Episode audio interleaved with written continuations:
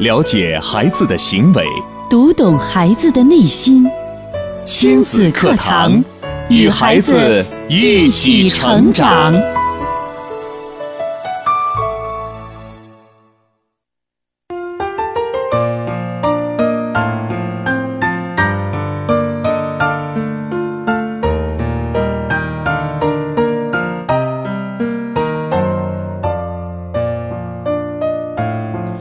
亲子课堂，做智慧父母。北京时间九点零一分，欢迎各位在这时间准时打开收音机，锁定频率，收听每天上午九点到十点准时为您播出的我省首档以心理学为基础的专业亲子教育节目《亲子课堂》。我是主持人袁明阳，我是主持人吴化。省会郑州现在实时的空气质量指数六十二，空气质量良。今天是星期三，今天为大家邀请到的主讲嘉宾是亲子课堂创始人、亲子教育专家陆岩老师带来的话题：指责孩子其实是在指责你自己。首先欢迎陆岩老师，陆岩老师你好。嗯，无话好，名扬好，亲子课堂的听众朋友们大家好。嗯，提醒大家收听我们的节目，您除了可以在收音机上在中波和调频收听之外，还可以登录郑州广播在线或新浪微电台在线收听。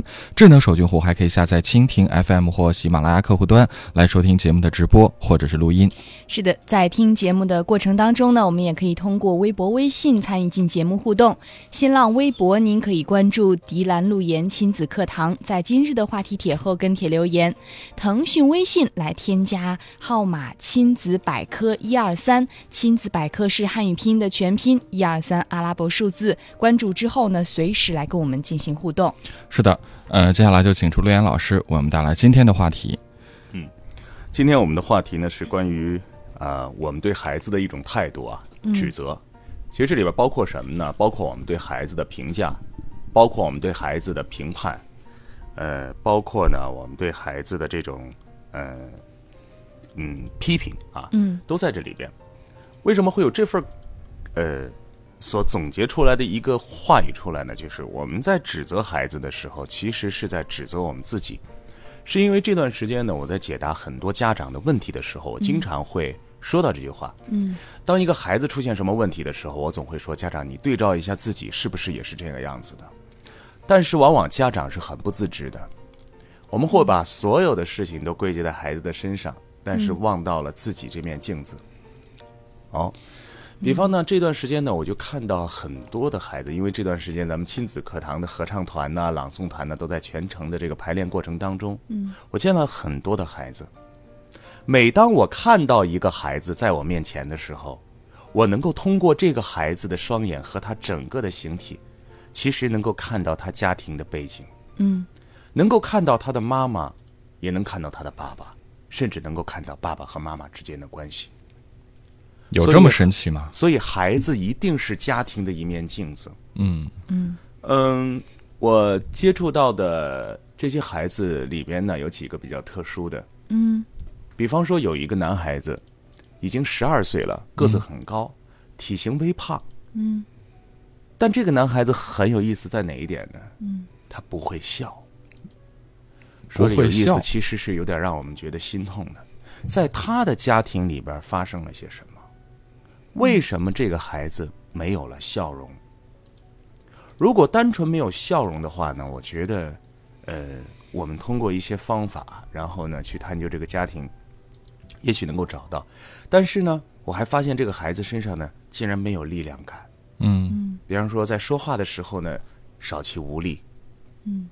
并且见到这个这个孩子的家长的时候，家长还会指责自己的孩子。嗯，其实我看到这个家长其实也面临着这些问题，比方说沟通的问题，啊，自己对于事情的判断的问题。嗯，这是这种情况。那么还有看到呃一个家长呢，就是呃这个孩子呢，我从他的这个整体的这个状态啊，包括跟他的交流的过程当中呢，就看到。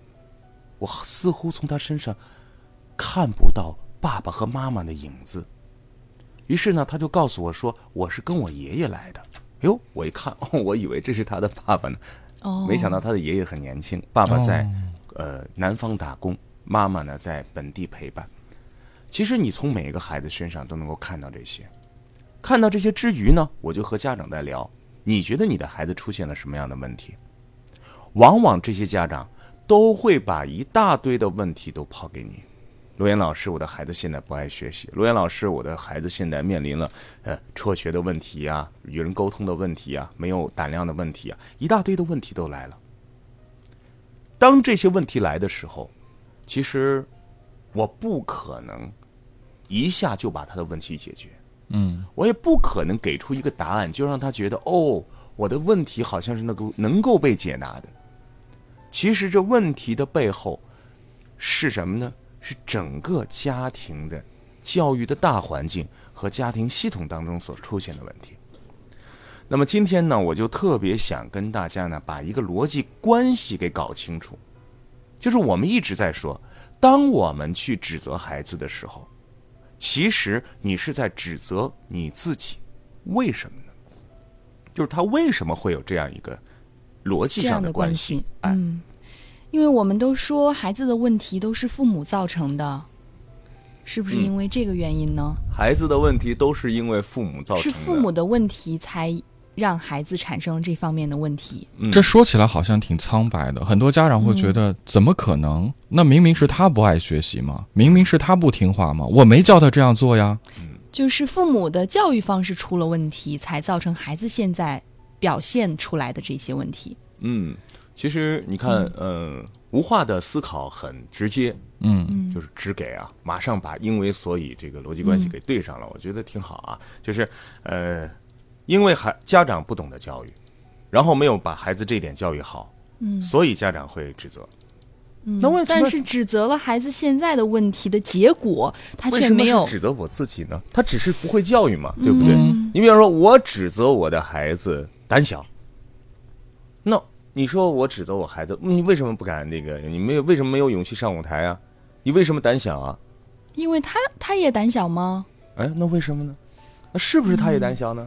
这个不一定啊。啊，不一定，可能会胆子大。对，可能胆子太大了。到底到底这中间是出了什么问题？为什么今天陆岩老师要跟我们讲说，指责孩子其实是在指责自己，孩子的问题其实是自己的问题？我觉得这个关系得请陆岩老师给我们来。梳理一下，就是今天我们就来理一下这个逻辑关系。那么大家也来跟我们分享一下，就是当你在在指责孩子的时候，但当我们在评判孩子的时候，我们带的是怎样的情绪？嗯，我们内心为什么会指责和评判我们的孩子？就是大家可以来分享一下，就是你生活当中非非常真实的例子，你觉得可能就是孩子的错。也就是说，你说说你吵孩子那份心情吧。当你吵孩子的时候，你是什么情绪？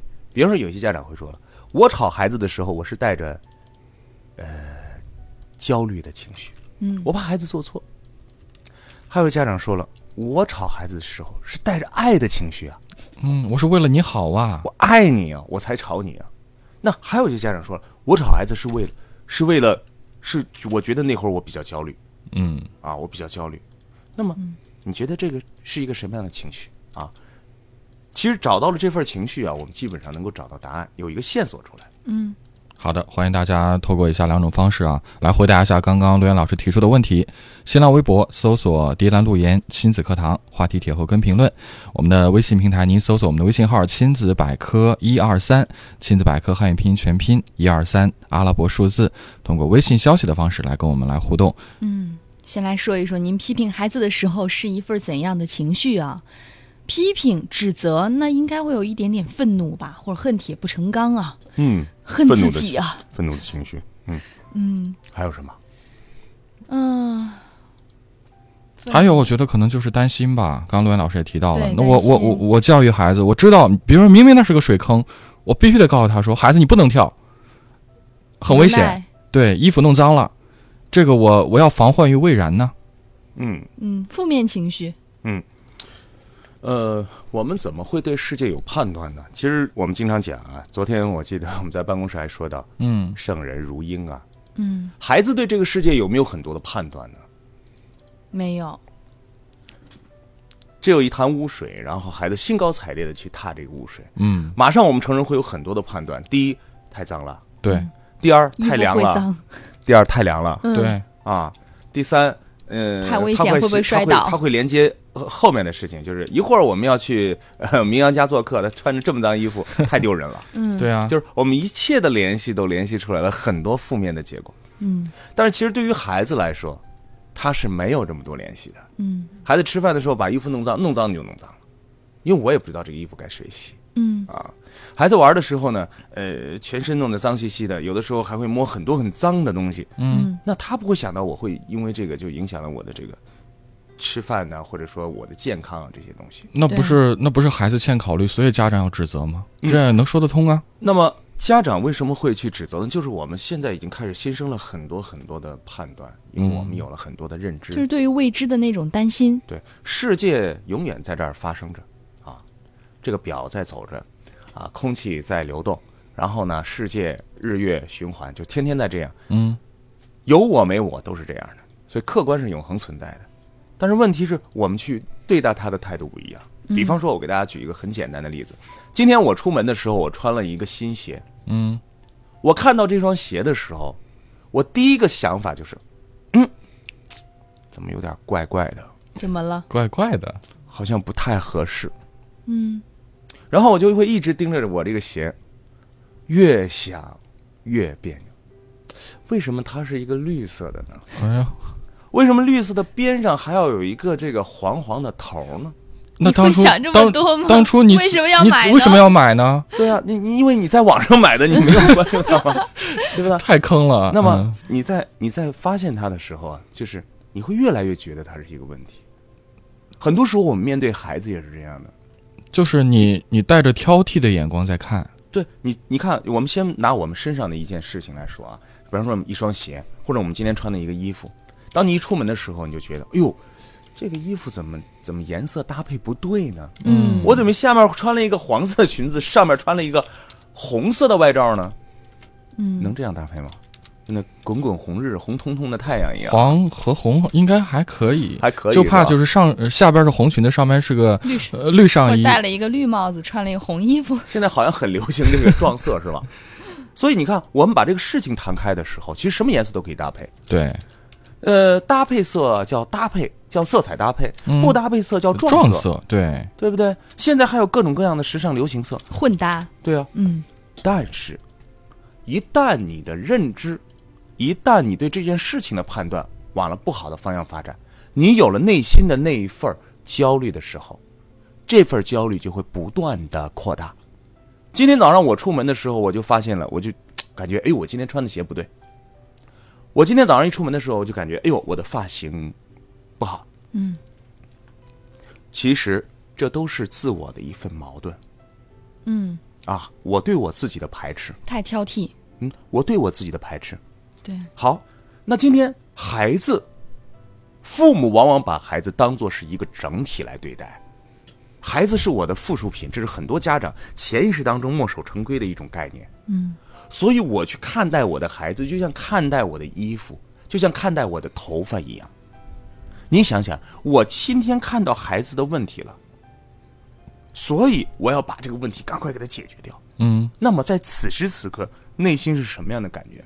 很焦虑吧？焦虑，说的太好了，其实是内心的一份焦虑。那么这份焦虑的来源在哪儿？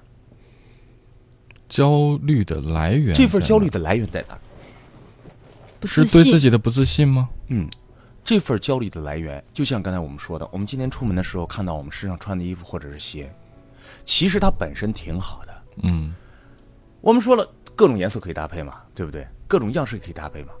但是，一旦你对自己的认知发生了偏差的时候，你就很难跳脱。嗯这份焦虑是来源于从小别人对你的判评判上来的。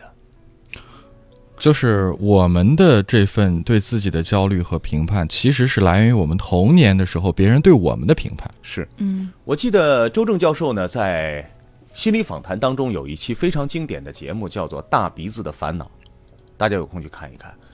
呃，这个男孩呢，就一直觉得自己的鼻子很大，嗯，甚至他大的就影响他什么呢？影响他正常的生活了。他自己认为的，对啊，嗯并且他切实的认为自己的鼻子很大。嗯我们也看了，这孩子男孩子长得很帅嗯啊，鼻子很高很挺，很正常。可是他就是觉得自己鼻子大，甚至是辍学，甚至在家，甚至是不出门，那是因为门都不敢出了。是因为他小时候有人说过这件事情吧？所以说呢，这一系列的事情，包括家长和孩子之间形成的这样一个家庭的关系里边，都会影响到孩子对，呃，这个家长对孩子这份认知。嗯嗯。好，那么我不知道大家有没有说一说啊，自己在指责孩子、批批评孩子的时候有什么样的情绪？是我们来看看咖啡加糖已经发来信息了，他是这样说的：他说，我吵孩子呀，是带着情绪在里面的。前天孩子吃雪饼时，把地上弄得很多。他说道：“我说孩子，吃完咱把它整理一下好吗？或者吃到垃圾桶里，你去把垃圾桶拿过来。”结果孩子说：“呃，什么活都让我干，你自己去拿。”嘟嘟嚷嚷的说着，于是我就火了：“为什么你自己的事情就不愿意干呢？”吵完他之后呢，我意识到自己过了，就不再吭声。孩子说。妈妈，你把我下的雪饼都不敢吃了，然后就自责道歉。所以呢，我认为情绪占多数吧。什么样的情绪？愤怒的情绪吗？担心的情绪？就是本来这件事情好像挺简单的，孩子在吃自己喜欢吃的零食。孩子确实他想不到这么多，他在吃一个东西的时候。呃，可能家长会觉得他呃，你应该把垃圾桶拉过来，就不能撒到地上，因为家长可能想你弄脏了，我还得给你收拾。结果呢，家长又要求孩子把垃圾桶拿过来，可是孩子这时候就说呀，什么活都让我干，你自己去拿。哎，又因为这个反应啊，惹怒了他，他就火了。对，其实生活当中这种小事很多啊，比如说有时候我在家里吃一个，假如说是芒果哈，不是会剥皮，然后会滴那个水果汁儿嘛？对，然后我就把垃圾桶拿过拿过来，就着垃圾桶吃，我会觉得直接吃完把这个垃圾扔进去，但是呢，家长看到之后他会说，嗯，你小心点儿，你别剥好了之后掉进垃圾桶里。哦，那该怎么办呢？对，就是家长的担心真的是很多的。呃，这种担心我曾经举过一个我小时候非常经典的例子啊，嗯，就是我妈让我端一碗汤啊，然后呢，我妈就当我拿上这个汤的时候呢，我妈就说洒了，小心小心，别洒了，别洒了。她的意思呢是小心别洒了，但是呢，呃，家长有的时候很焦虑啊，很着急啊，然后就会直接给你这个，嗯。就会叫你的小小名是吧？嗯，然后就哎哎哎，别别别别别洒了，洒洒洒洒。当他说洒了洒了洒了，最后你还没端到桌子上的时候，哗，全洒了，真的洒了。所以你看，呃，周正教授说，你的语言就是你的魔咒，这是不是一个魔咒啊？真的是这样，世界真的就是这，在你的想象当中的。你说这个世界是什么样，它就是什么样。包括我们今天说的，你怎么样评判你的孩子，最后你的孩子就会往你评判的方向上发展。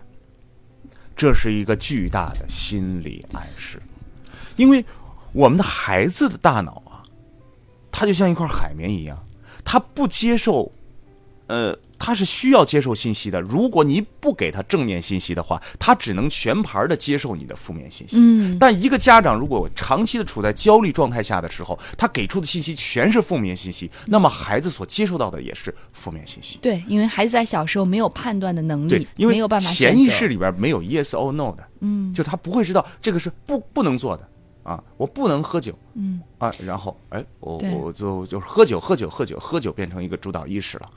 就进入到你的神经元当中，这会影响孩子一生的。等他大了之后，哪怕他已经意识到这个问题了，可是已经很难去改了，因为那是冰山那么大的范畴啊。嗯嗯，好的，呃，我大家正在收听的节目是亲子课堂，今天呢，陆岩老师为大家带来的话题是。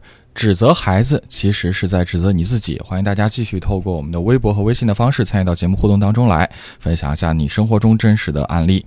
新浪微博搜索“迪兰路言亲子课堂”，话题帖后跟评论；微信平台搜索微信号“亲子百科一二三”，亲子百科汉语拼全拼一二三阿拉伯数字。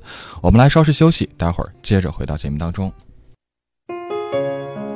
好的，欢迎继续回到正在直播的新的课堂。我们接着有请罗岩老师来分享今天的话题：指责孩子，其实是在指责你自己。下面我想跟大家理清一个逻辑的关系。嗯，其实现在很多人啊，生活已经非常富足了。现在我们的时代，比起五年前、十年前、二十年前啊，已经是可以说要什么有什么了。对啊，我们比当年的那些呃，很多的就是很富有的人已经相当富有了，生活已经非常富裕了。但是为什么我们现在这个时代很多的一些呃家长、家庭、成年人还会感觉到那份不满足呢？嗯，没有幸福感。其实这都是成在成长经历过程当中的那份焦虑。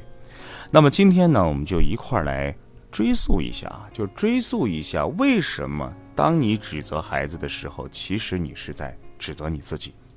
好，刚才我说了，我们首先会对自我评价。当我们对自我评价低的时候，其实是在指责我们自己。嗯，你看啊，往往一个认真严谨的妈妈，不但对自己要求高，嗯，她对孩子、对别人、对家人都会要求高。是哦，那么这份认真严谨呢，会让她自己生活的不好。他会很辛苦，很纠结，并他每天的这个主题词呢是：我要努力，我要认真，嗯啊，我要胜利啊，我要这个拔尖儿，嗯啊，我要第一。那么你看他面对生活这样，他会影响身边那么多的人，他甚至看电视都会说：哎呀，我就看这个这个人唱歌，他要是再努力一点，就不会是第二名，他应该是第一名啊！哎呀，这个这个这个模特，他那个穿那个衣服就没穿好。如果穿好的话，就能够登上什么什么什么。哎呦，这这这，我觉得不仅他累，周身边的人觉得也好累啊。哎，那么我们是把他特例化了一个这样的一个人啊。嗯。那么这样的一个家长呢，他所呈现的一种情绪，我们来解答一下。就是刚才明阳已经解说出来了。嗯。焦虑，焦虑，这份能量传递给孩子的时候，孩子也会。焦虑。您看，家长在评判孩子的时候，在指责孩子的时候，孩子，呃，你这不好，孩子，你那不好。你看，就在这一段时间，我呃，这个暑期的时候，就发现我接触到的几位家长给我呈现出来他们啊孩子的表现啊。你比方说，孩子不愿意做暑假作业，天天逼着他做，结果呢，每天做暑假作业变成了一场斗争啊，这是一个家庭的问题。还有呢。呃，一个家长呢说孩子不听话，甚至呢，要让呃孩子做家务的时候，孩子很懒，啊，说为什么要让我做？快十岁了，却没有四五岁的小朋友懂事。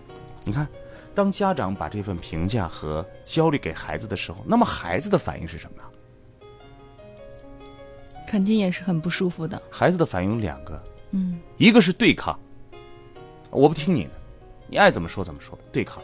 第二个呢是逃避，啊，我不管你怎么说了，反正我就沉浸在我的世界里。我可以逃避到手机，我也逃逃不掉电脑，嗯，我可以逃避到我自己玩的世界。那么，我们就来看一看，为什么你会焦虑？为什么你为什么会焦虑呢？因为我们来追溯一下，每个人现在的生活状态，其实都是跟他的童年成长经历是有直接的关系的。我们都是一张纸。在这张白纸上所写就的，都是你成长的经历啊。那么，我们来追溯一下，从小你经常会对这样的词语，呃，被指责、被判断。嗯。比方说，你不够好，你不够努力。嗯。啊，你做的这些事情还需要，呃，再努力。嗯。比方说，你啊，不要害怕。你很多负面的这些评价的声音出来的时候，你就会感觉你给自己的一个信念就是：哦，我不好，我不够好，我需要努力。嗯。那么我不够好，我需要努力的背后的一个声音是什么呢？就是我怎么会是这样啊？嗯。我要努力改变我现在这样。对。这是一种完全不接纳自己的负面情绪。就像我为什么会穿个这个鞋出门呢？我为什么梳了这样一个发型呢？我为什么长成这样呢？我为什么有个大鼻子呢？嗯。那么，当你不能够接纳自己的时候，你会发现你对外界很多很多的评价都会提高。嗯。尤其是你的孩子。嗯。因为我们很很自然的在我们的前世里边，认为孩子是你的附属品。嗯。如果你不能够欣然的去接纳自己的那份焦虑。接纳是两个方面，一个是你能够接纳自己，还有一个能够接纳自己焦虑的这份认知。如果你不能接纳自己的话，你怎么能够接纳孩子呢？嗯，所以呢，最后我想说的是，想去改变孩子现在的问题，那么只有家长的成长。这份成长放在这里，是需要我们每个人能够慢慢的成熟起来，嗯，能够放弃掉自己很多的一些负面信息的判断，获得更多的正面价值信息，这样才能够帮助我们的孩子没有问题。嗯，爱的三个定义已经给大家了：发现孩子的优势，扩大孩子的优势，最高境界是没有没有问题。嗯。相信听到这里啊，很多家长都找到了我们今天主题最终要告诉大家的那个结果。呃，我想让家长自身改变，真的不是一天两天可以做到的，因为家长。在他们小的时候，也是在这样负面情绪下长大的。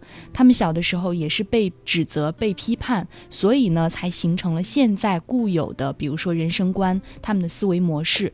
所以说，要改变这种负面的思维模式，真的需要我们每天主动的提醒自己，从因为接纳自己开始。对，因为家庭的这份关系里边，它是有一个模式的轮回的。嗯啊，比如说你是一个胆小的，然后。不够自律的，不够活泼的，那么你也会把这份评价呢马上给孩子，因为你接受不了这个东西。哪怕孩子没有那么一丝一毫的苗头的时候，你都会指责上，就会说：“哎呦，我的孩子胆小，我的孩子不自律，我的孩子不活泼。”那么我们对孩子有很多的判断，于是呢，你就有一种情绪是什么呢？因为我不好，所以我想让孩子更好，对吧？因为我穿的这个鞋不干净，我要把它使劲的洗干净。但是呢，在这个过程当中呢，孩子已经不是他自己了。并且孩子对自己的判断呢，也完全是有了负面的情绪，你就很难摆脱了。嗯，所以我们到底是一个什么样的思考模式，什么样的人？先了解自己，应该也是第一步。是啊，让我们自己不断的成长，多一份对自我的接纳，对生活美好事物的寻求，就是我们能够有一些正面的思维、正面的情绪，才是对我们这个家庭最有用的价值。嗯，好。欢迎大家继续通过微博、微信发来您对于本期节目的感受，或者说亲子教子方面的问题。新浪微博是迪兰路言亲子课堂，腾讯微信添加亲子百科一二三，亲子百科是汉语拼音的全拼，一二三阿拉伯数字。我们稍事休息之后，继续回到节目当中。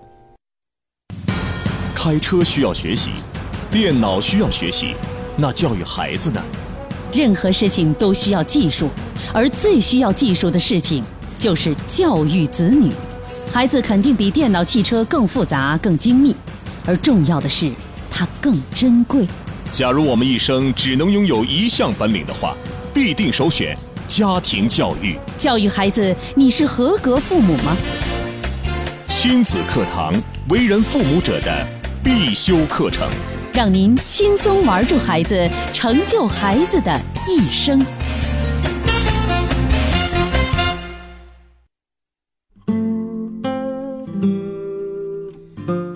好的，欢迎继续回到正在直播的亲子课堂节目。在这儿呢，有个好消息要和大家来分享，那就是我们亲子课堂专属的杂志《智慧父母》第一期已经正式出版了。在这儿呢，我们免费的将这本杂志送给收音机旁的热心听众。如果您想索取我们的这本《智慧父母》杂志的话，呃，注意留意一下我们每天微信推送当中的这条信息，透过我们的信息啊，了解到参与的方式，呃，然后呢就可以来免费的索书了。每天仅有前一百名朋友有机会来获得这本呃智慧父母杂志，所以说您如果想索取的话，要赶紧抓紧时间关注我们的微信，然后按照我们微信上提供的方法来进行索取就可以了。嗯。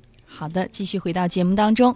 今天陆岩老师带来的主题是指责孩子，其实是在指责你自己。听完陆岩老师的解析之后，有什么样的收获感悟呢？或者您在亲子教子方面出现了哪些问题？现在可以通过微博、微信的两种方式参与进节目互动。新浪微博是迪兰陆言亲子课堂，腾讯微信是亲子百科一二三。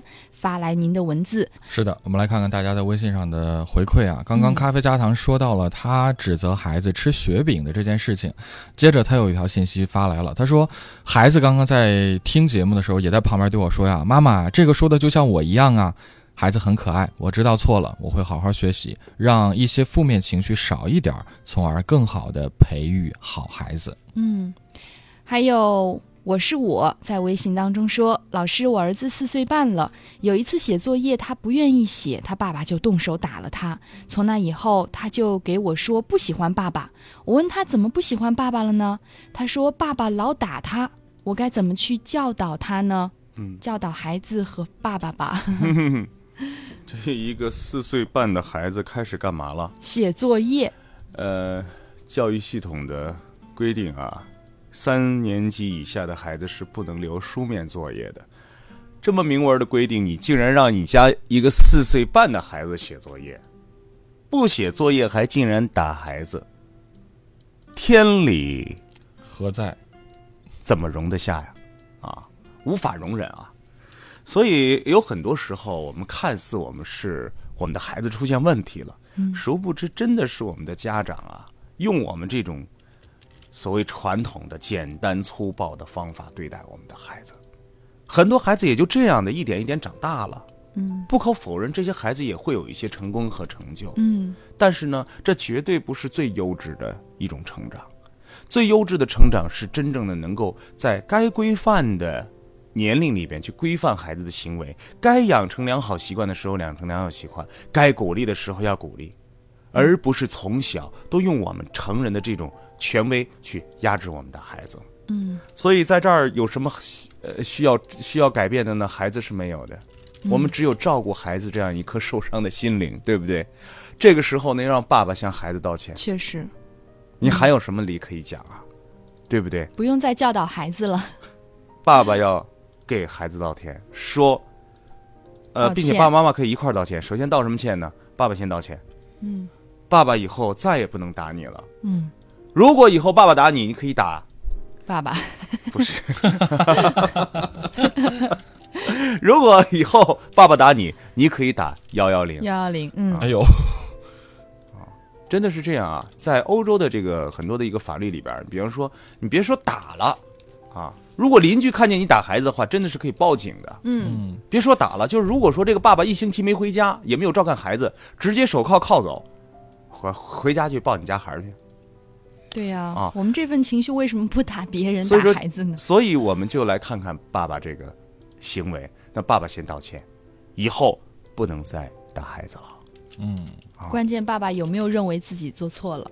是啊，他可能还觉得我我我我这是那是你不写作业，我打你是应该的。是啊，我我这是在给你立规矩啊，对不对？但殊不知，一个四岁半的孩子哪有写作业的这件事儿啊，对不对？好，爸爸道完歉之后呢，爸爸和妈妈一块儿跟孩子道歉。道什么歉？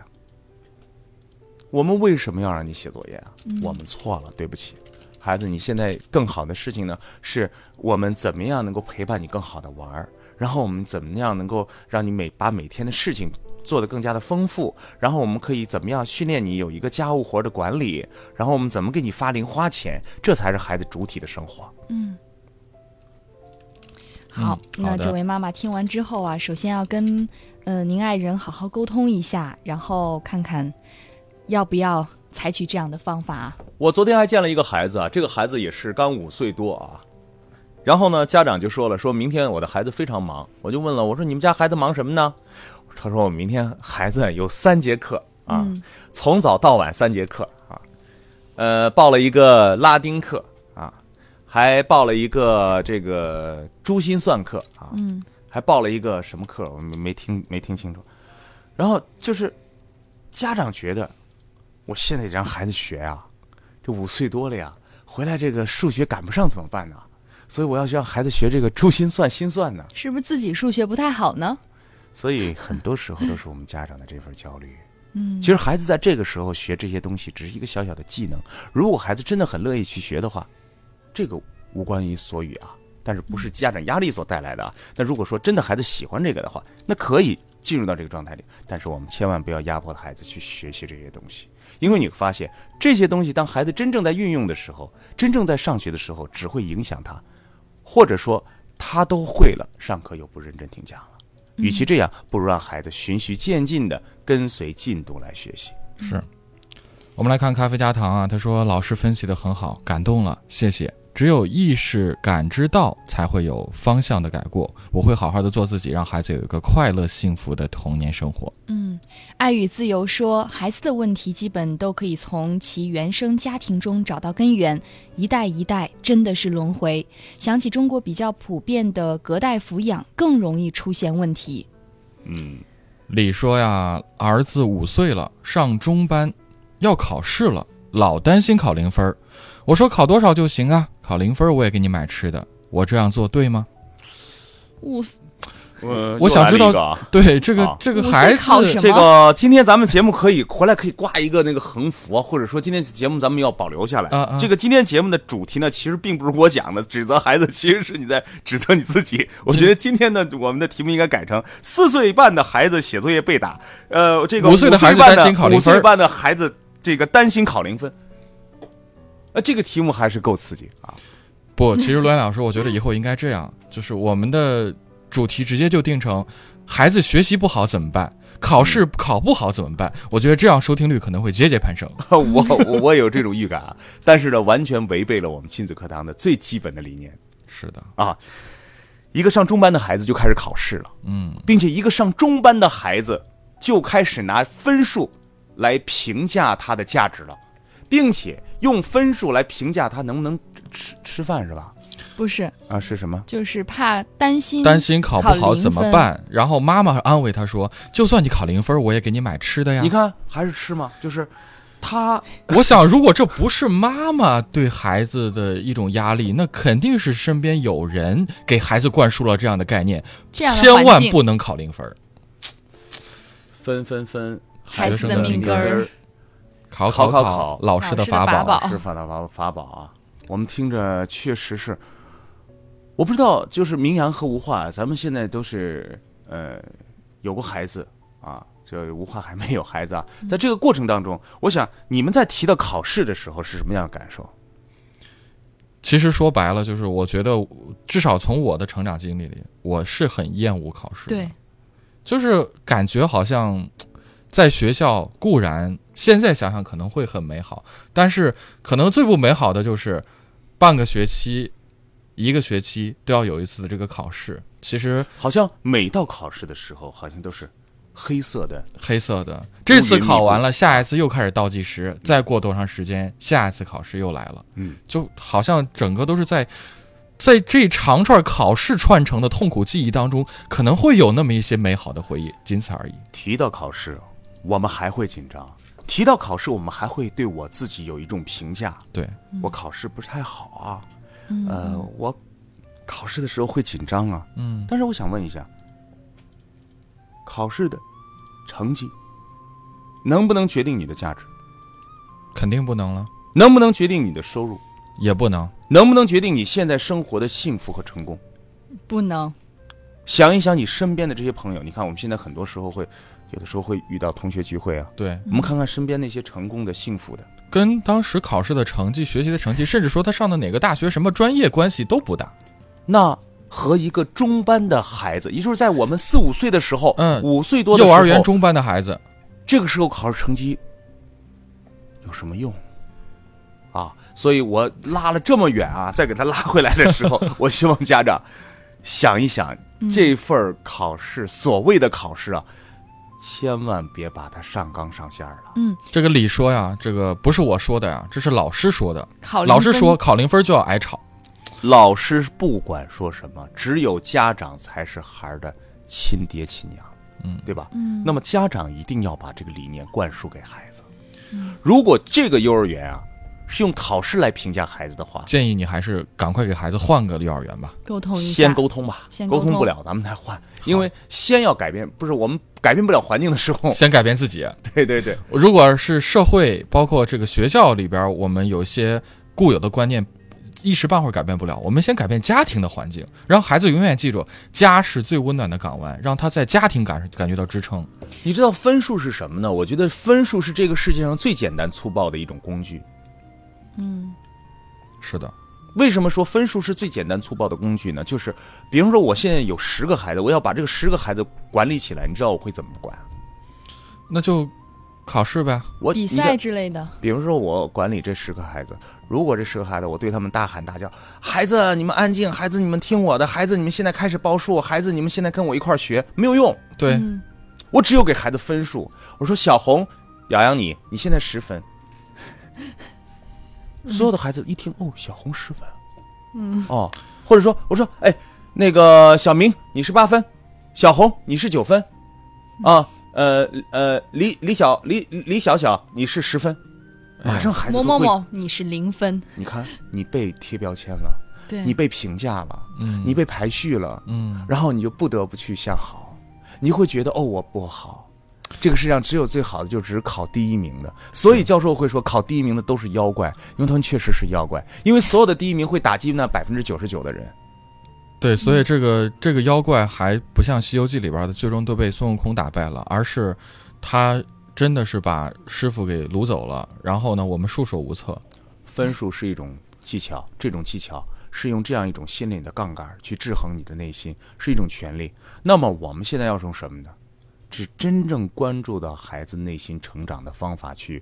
教育孩子和培养孩子，对，就是真正发现孩子在做一件事当中做的优秀的那个部分，而不是用分数评价，也不是用你说的，呃，用用啊，你太棒了，你太美了，你太好了这样的话语来评价。妈妈说，就算你考零分，我也会给你买吃的，这这样说行吗？考零分跟买吃的为什么要挂钩呢？对啊，考零分怎么样？考零分跟你生活没有关系。我们可以说。嗯，考试其实就是在做一个游戏，挺有趣的，没关系，结果不重要。妈妈说谎，不是这样。妈妈有很多的担心，包括听众也有很多的担心，因为孩子是要进入到，对，因为孩子是要进入到社会的规则当中去的，就是他要进入到社会大环境去的。嗯，将来他要上小学，他要说考试的分数无所谓怎么办？对不对？你应该跟孩子这样讲：现在不是考试的关键时期。所以你不管考什么，只要你学会了就行了。嗯，只要你喜欢就行了。嗯，啊，只要你喜欢，只要你学会就行了。分数我们现在不不用考虑，等你真正上学的时候，背上小书包上学的时候，到时候我们再去看一看什么叫做分数，并且你要和教师、老师啊一块儿去沟通一下这件事情。过早的给孩子这份分数上的评价，是对孩子内心呃自尊、自信。自我的一个负面的判断。嗯，好的，我们来稍事休息啊，待会儿接着回到节目当中，也欢迎大家继续透过微博、微信的方式参与节目，向陆岩老师来提问。嗯，新浪微博搜索“迪兰路言亲子课堂”，话题帖后跟评论；微信平台搜索我们微信号“亲子百科一二三”，亲子百科汉语拼音全拼一二三阿拉伯数字。孩子每门都考一百分。他就成了机器人。家长期望孩子总是每门都考一百分，就会让孩子变成妖怪。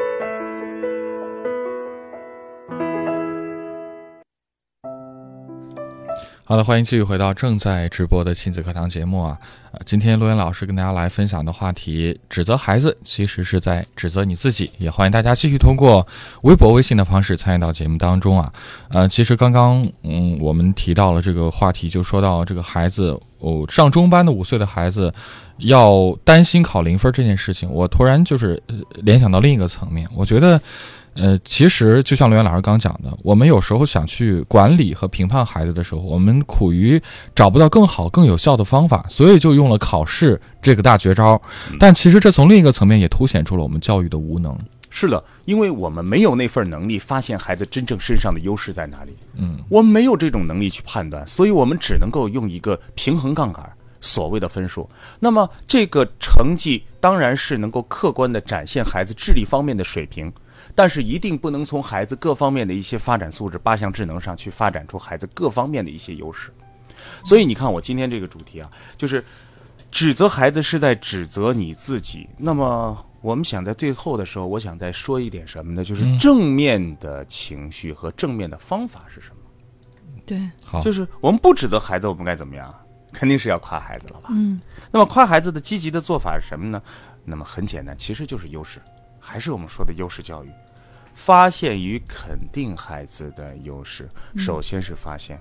嗯，如果你今天一出门，你一看，哦，天好灰，气压好大，风里边的沙子好多，无话好烦。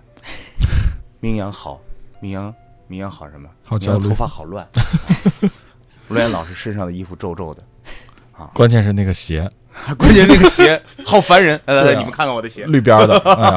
哎、然后呢，你看所有的东西都会不满意。对，你会进入到这个怪圈里边。那他看到他孩子的时候，他是看到优点还是看到缺点？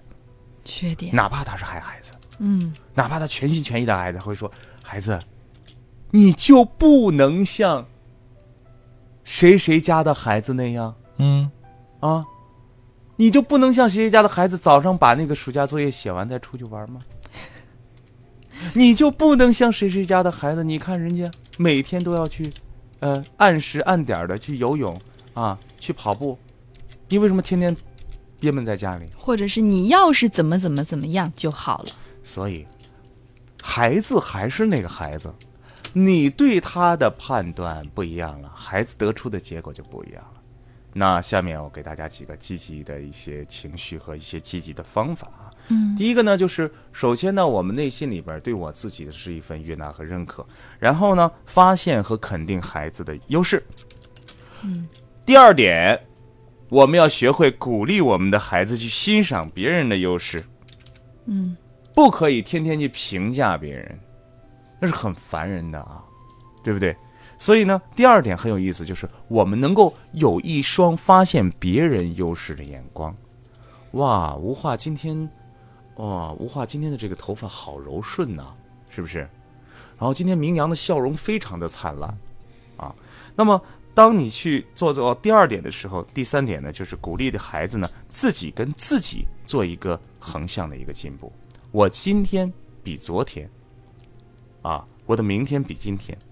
然后呢，第四点呢，就是让孩子真正的体会到你是真心的爱他的，嗯，不是要控制他。嗯，我曾经接手的一个案例呢，就是这个女孩说，我现在就这个女孩是一个青春期的孩子，十六岁了。她说，我现在所做的一切，都是想要惩罚我的父母。我唯一的目的就是不想让你们控制我。啊，控制一旦出现的时候，爱就消失了。为什么说孩子一点一点的长大，我们对孩子好像孩子越来越感受不到你的爱，也孩子越来越不会跟你沟通？就是这最后这一点，让孩子体会到你是真的在爱他，那你就需要有一个正面情绪和一个正面积极的做法，去欣赏他的优点，发展出他的优点，并且鼓励他去发现别人身上的优点。这个世界，你看才会越来越和谐。嗯嗯，好的，我们来接着看看大家在微信上的问题啊。这是爱与自由，他说呀，有时候。父母会和我说起小时候我很少挨打，言语里透露着我应该对他们更加感恩，还经常拿我和叔叔家的孩子比。呃，他说我更享福啊，因为很少挨打。他说其实至少有一次挨打，我到现在都还记得。嗯嗯，选择啊，这这这个这个家这这是一个成人了是吧？对啊，这是一个家长了。面对这个事情该怎么办呢？因为这些事情都是已经过往的岁月了，对吧？嗯。你要对你的爸爸妈妈说感谢、感恩，感谢你们打我打的少，所以我才有现在的这个成就，对不对？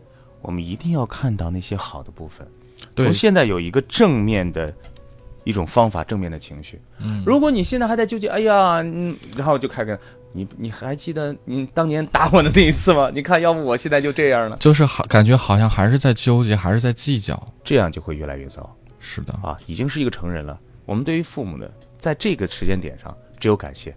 当父母给你提出来说：“哎呦，你小时候可挨打比谁谁家少”，要感谢，嗯，要感恩。好的，我们来接着看看这位朋友，因为只有这样，你才能过得幸福；因为只有这样，你才会感受到父母对你的爱，你才能够承接下这个关系。对，我们要有选择幸福的权利和能力。对，选择幸福的能力。嗯，王卫之涵说。我家孩子四岁八个月，是女孩。她现在有个习惯呀，用手摸过东西后，总是再放到鼻子上闻闻。比如说，用手摸摸腋窝啊、脚啊和屁屁啊。以前我忽略不吭，但一直持续。中间我制止过，跟他说啊，这个行为不好，以后我们不要有了。说过之后啊，他每次闻的时候，要么背着我，要么闻过后再不好意思的看看我，然后呢，我就假装看不到，不去强调。但我还是很焦虑啊。对于这个频繁的闻手的行为背后，有什么样的心理因素在作祟吗？刚才他又讲了，他有过一次非常严厉的制止。对，啊，有过一次非常严厉的制止。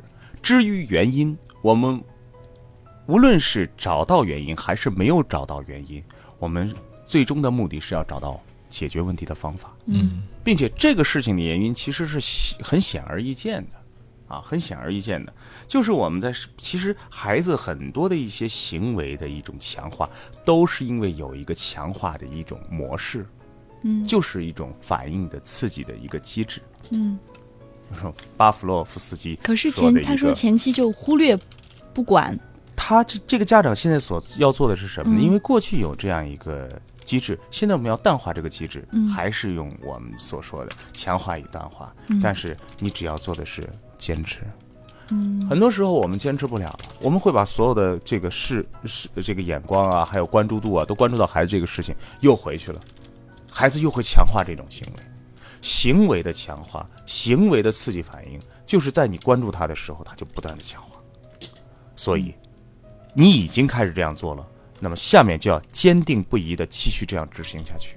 就是发现有孩子好的行为的时候鼓励，然后帮助孩子去做更多的丰富的生活。当孩子有一些其他的一些动作，比方说跳个舞啊，或者有其他一些肢体的动作呀，帮你一件什么事情呢？这样去赞美，啊，去鼓励，那么这件事情视而不见。视而不见，视而不见，就是看到了也装作没看见。是的，那可是他好焦虑啊。这样就是换一种以前是指责的、焦虑的，或者有点嫌弃的。嗯，那如果说看到孩子有这种行为，能不能拥抱孩子，或者说亲亲孩子的小手，然后妈妈闻一闻，嗯，很香啊，就像这样的正面的去去。正面的方法是可以有的，但是在家长呢要掌握一个度。很多时候呢，我们会把这种行为当做一种技巧。又变成了一种强化了啊！又变成一种管控的强化。嗯啊哦，再坚持一段时间，你我相信你会看到一些被淡化出来的效果。对，最重要的是从你的内心里边觉得没什么，没什么大不了的。对，嗯，笨笨熊，对他说，昨天老公生病去医院，孩子不听话，乱蹦乱跳，老公就说：“你看你把孩子喂的惯的，还说这就是回报。”我说：“你还没付出，哪来的回报？”老公就生气了。嗯，老公还很生气。嗯，这怎么解决？我觉得这可能要回到 回到这个可能夫妻两性关系的一些。我觉得孩子天性就是这样啊。像昨天我们拍摄的时候，但是老公看不惯呀。他说：“你看，这都是妈妈没教育好。”嗯，所以呢，想要有一个良好的家庭的关系，合理的分工。和一些家庭的基本原则是要建立起来的。首先来说一说合理的分工。关于孩子教养的这一块事情啊，一定要有一个在家里边做主导的。比方说，妈妈学习亲子教育了，那么就以妈妈说的为准，奶奶、爸爸、爷爷都不算，就是他们的建议都不算。哦，好，OK，好。那么奶奶特别会做饭，或者爸爸特别会做饭，爸爸特别会呃照顾孩子，会给孩子洗澡。那么这件事情就分工给他。那么分完工的第二条原则是什么呢？不抱怨。家庭是一个和合的力量。嗯，我们所有一切为了孩子的事情，只有一个目的，就是只为孩子好。没有任何一个人，没有任何一个亲爹亲娘，啊，这个家里的老人会想让孩子不好的。所以，统一思想、统一观念就是：第一，做好分工；第二。不抱怨，嗯，那么对于这个家庭这两口的事儿也是这样的，嗯，孩子出现了什么样的情况？首先，你们家是怎么分工的？谁更了解孩子？谁陪伴孩子更多？那么谁就需要学习成长，就要学习这门功课，对吧？嗯，那么孩子出现了一些问题，作为另外一方，爱人是可以提出一些建议的，对，但是一定不是这么简单的指责和抱怨，嗯。如果家庭变成了一种抱怨、论理的这样一个场场所的话，那么这个家庭将不得消停。对，其实笨笨熊讲的这个事情，我觉得非常有代表性。首先，老公的处理方式比较简单粗暴啊，直接就说：“你看，这是你的问题，你把孩子惯成这样。”但是笨笨熊这一句回应啊，我觉得更具杀伤力。嗯，你还没付出，哪来的回报？嗯，就是整个火药味就上来了。对，我觉得如果两个人这里边就反映两个问题：第一个没有合理分工，第二个有又没有制定家庭原则。对，对不对？你还没付出呢，你为啥不看孩子？你看，马上这个两个人的画就起来了。对，你看过他一天没有？你还让我管他？你管过孩子没有？对对对不对？接下来就是这些话，接下来这些话哗就来了。那么我跟我爱人就有一个分工，嗯啊，就是呃，孩子这方面我管，孩子那方面你管，嗯，然后还最重要的是，我们双方不抱怨。对，而且千万不能当着孩子的面去争吵。我觉得这件事情其实很严重。你真觉得对方有些什么需要提高的话，我现在会选择的方法，写一张纸条啊，发一条短信啊，避免正面的这种交锋，不要正面的冲突。哦，真好，真的可以，就是笨笨熊再去认真学习一下，因为我想，如果是真的是这种情况接着延续的话，可能下面的后果会很严重。那可能会孩子孩子看到你们天天吵架，他会。觉得家庭不幸福，孩子慢慢上学之后不回家，夜不归宿，这个问题很严重啊。然后呢，孩子之后的 对之后孩子可能啊，我不说了。其实我觉得，如果接着往下说的话，可能又是我们过分担忧了。但是我想，是是是，推到我们其实节目中有很多听众问这些问题的时候，我们可以想象，就是延伸到他们小时候还教育孩子的时候，肯定是有这些问题。明阳的这份意识，我觉得所有的家长都应该有的。我们总觉得没事儿没关系，孩子自然就长大长好了。嗯，但是殊不知，小的时候我们一点小小的偏差，呃，叫做什么呢？差之毫厘，谬以千里。嗯，好的，那个时间关系呢，我们今天的节目可能只能解答到这儿了。看看大家好像关注的更多的。还是很多关于成绩啊、孩子学习的问题。这之后的节目当中，林老师还会跟大家来接着来分析。也提醒大家，每天上午的九点到十点，您都可以来锁定频率，关注我们为您送上的亲子课堂。您可以随时在微信平台上留下您的问题，在节目直播期间呢，我们会集中的来回复大家的问题。晚上的二十点十分到二十一点，还有我们节目精编版、精编版的重播，也欢迎您来关注收听。今天的亲子课堂就是这样，感谢大家的收听。明天上午九点到十点，我们不见不散。